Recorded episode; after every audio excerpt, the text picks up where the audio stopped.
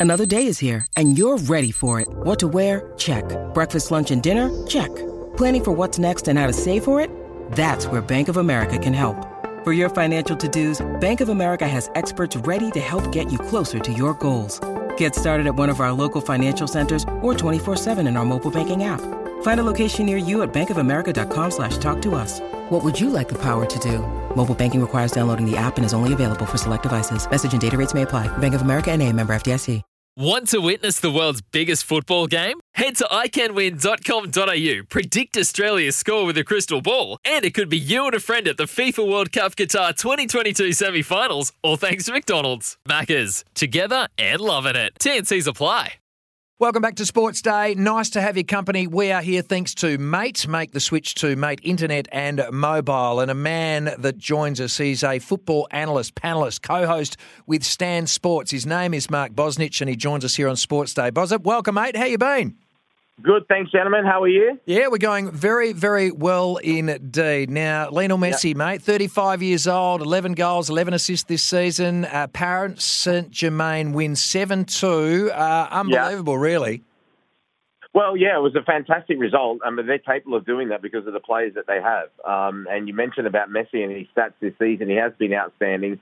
Last season, he was a little bit off, but he did have COVID. Uh, and you mentioned that he didn't feel quite the same uh, for quite some time, which a lot of people are experiencing. But uh, Paris Saint Germain, they changed their manager. They got a chap called Christophe uh, Galtier in, and he seems to have found a system that uh, that suited all the stars that he's got at hand. It's a very difficult balancing act it is when you've got so many big name players in their team, and their seven-two defeat guaranteed them a, a place in the um, in the knockout stages as well as Benfica, uh, second season on the trot, the trot that they've gone through, who defeated Juventus 4-3 who will be absolutely devastated. that They're going to be missing the uh, the knockout stages, and they've got to make sure in the last game, Juventus, that uh, that they equal the result that Maccabi Haifa do uh, to make sure they secure third place to get into the Europa League. But that that was a huge upset, you have to say, um, that uh, that Benfica have done what they've done. But bottom line is, like there's two seasons on the trot that Benfica have, have qualified from a very tough group, and congratulations must go to them.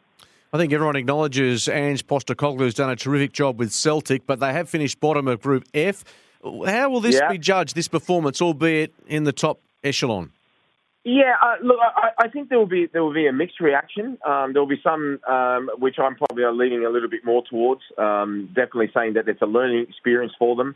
Um, they've had five seasons out uh, from the Champions League. The last time I actually won a game in the Champions League was back in 2017. So uh, you know you, you can't come into the uh, you know to the hardest competition in, in club football in the world and expect to sort of just go straight away, which understandable because of the football that they played last season underneath him that the fans sort of got really really excited. But um, it, it, they've learned that at the top level that you have to adjust certain things, um, and one of those things is that you know they like to play at a tremendous pace, whether it be attacking or defending. And against quality players, you start, you know, you, you start charging quality players. They're just going to pass around you, and you can only keep that up for so long. Uh, they'll be disappointed that they that they didn't at least win this game, which would have given them a chance of coming third. Uh, like I said, and getting into the Europa League, kind of what I said about Juventus.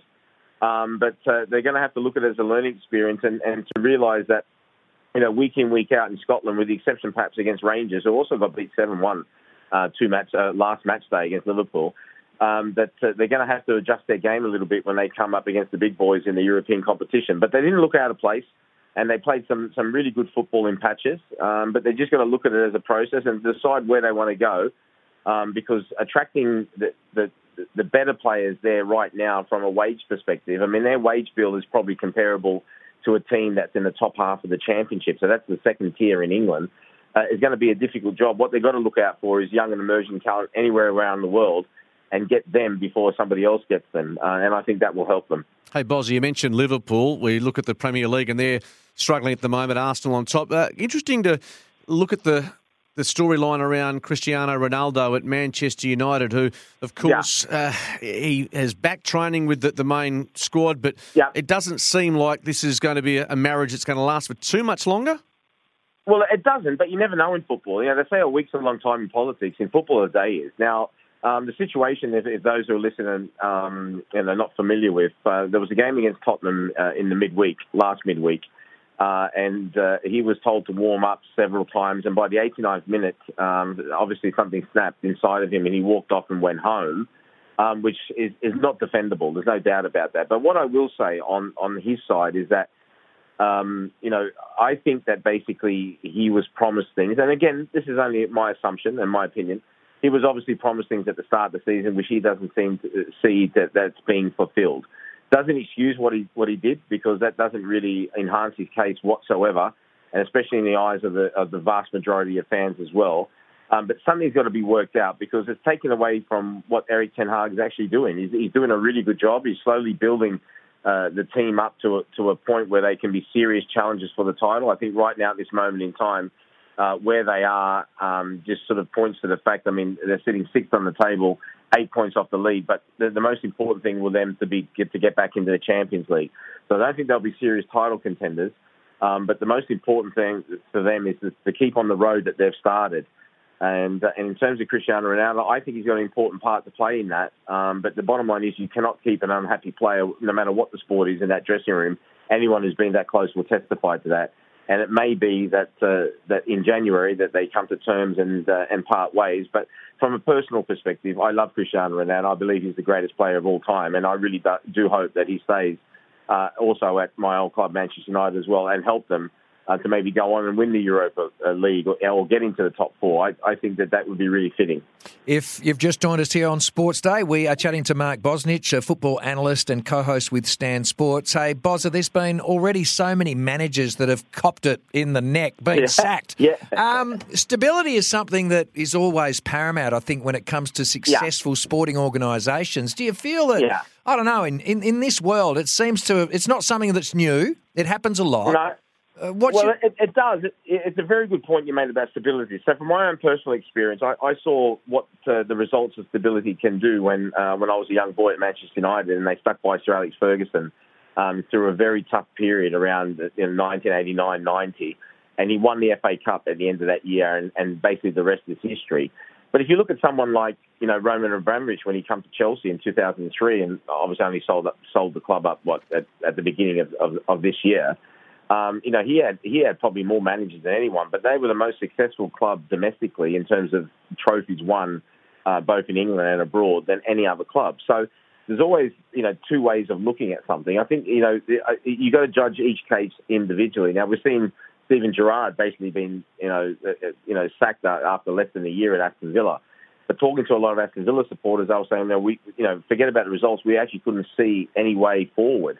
Um, but no one's going to know that because uh, they made the change. So in, in the days in, in, in, like I said, gone by, perhaps the financial pressure wasn't as great as it is now as well. Um, and especially if you get into the Premier League, um, you know, you, you're talking about, you know, the richest, you know, I think along with the NFL, the richest sporting league in the world. And if teams like Aston Villa, who've just come up in 2019, are, sort of can see things that maybe they might go back down, um, you know, the sooner they make the change, the better. The other thing to take in, in, to bear into mind, and this is not to do with Aston Villa because I actually don't know this, but um, just like I was talking about having unhappy eggs as players in the dressing room, if a manager or coach, whatever you want to call it, loses the dressing room, regardless of the, the reasons behind it, the manager may be in the right, but it's very, very easy uh, in comparison to changing the whole team just to change the manager. And I, and I think that's that's got a massive bearing on the decisions that boards take these days. Finally, Mark, when you hear the term group of death, uh, that's not uh, a wonderful sign for a football team. Uh, the Matildas have got that title next to their name for the Women's World Cup. Uh, yeah, I don't think it's a group of death. I, I, I think that people are just saying that to sort of to maybe to, to sort of you know from a psychological point of view to make it out to be a little bit harder than it actually is. They should qualify. Whether they qualify in first place or second, um, that's a different story. But they should qualify from that group with, without too much bother. Thank you very much for your time, mate. We appreciate it. Take care. Take care, and then see you all tomorrow morning live on Stan from 5.30 with Max Rushton and Craig Foster. Our main game is Barcelona versus Bayern Munich, but that could actually be a dead rubber if at 3.45 Inter Milan happens to beat Pilsen at home, and that will mean for the second consecutive season that Barcelona will not be qualifying for the knockout stage, which would be absolutely huge. Yeah, well, it's all right for you at uh, 5.35. It's 2.35 our time, mate, in the West. So uh, I'll make sure that uh, we get... Stay Yeah. up. Oh, stay well, up. that, well, that's right. I'll have a little snooze and get up. Set the alarm. I stayed up for the I stayed up for the cricket last night, and that was you know ten o'clock our time. It was the first ball was bowled against Sri Lanka. Yeah, so stay up. one o'clock. But if not, just go. You can just go on Stan Sports. The replays are there, the mini matches, the highlights, everything. Hey, hey, They're all Boz, there. Boz, back in your heyday, 1, 1 a.m., that was like an early night, wasn't it? Well, exactly. Well, everyone's different. Some people like to get up early. Other people like that, they don't like that. They like to stay up late. I was in the in the latter group. Yeah? Uh, don't worry, we were the same. Uh, uh, that was a, a little while ago now. So watch every match of the UEFA Champions League, the UEFA Europa League, and the UEFA Europa Conference League on Stan Sport. And as Boz has said, uh, but 2.35 a.m. Western Standard Time tomorrow, Barcelona and Bayern, and then Man United and uh, Sheriff. That's right, on Friday at 2.35. Friday morning, correct? In the Europa League, exactly right. Yep. Br- brilliant, mate. Take care. Take care, gentlemen. And you can start your free trial uh, today. You visit stan.com.au forward slash football. All thanks to Mate 5G mobile plans in every territory and state. Why wait? Make the switch to Mate. We'll clear a commitment, come back. And Marco Allen will join us. Plenty of uh, big names been announced to join the fields when it comes to our major golf tournaments here in Australia. Want to witness the world's biggest football game? Head to iCanWin.com.au, predict Australia's score with a crystal ball, and it could be you and a friend at the FIFA World Cup Qatar 2022 semi finals, all thanks to McDonald's. Maccas, together and loving it. TNCs apply.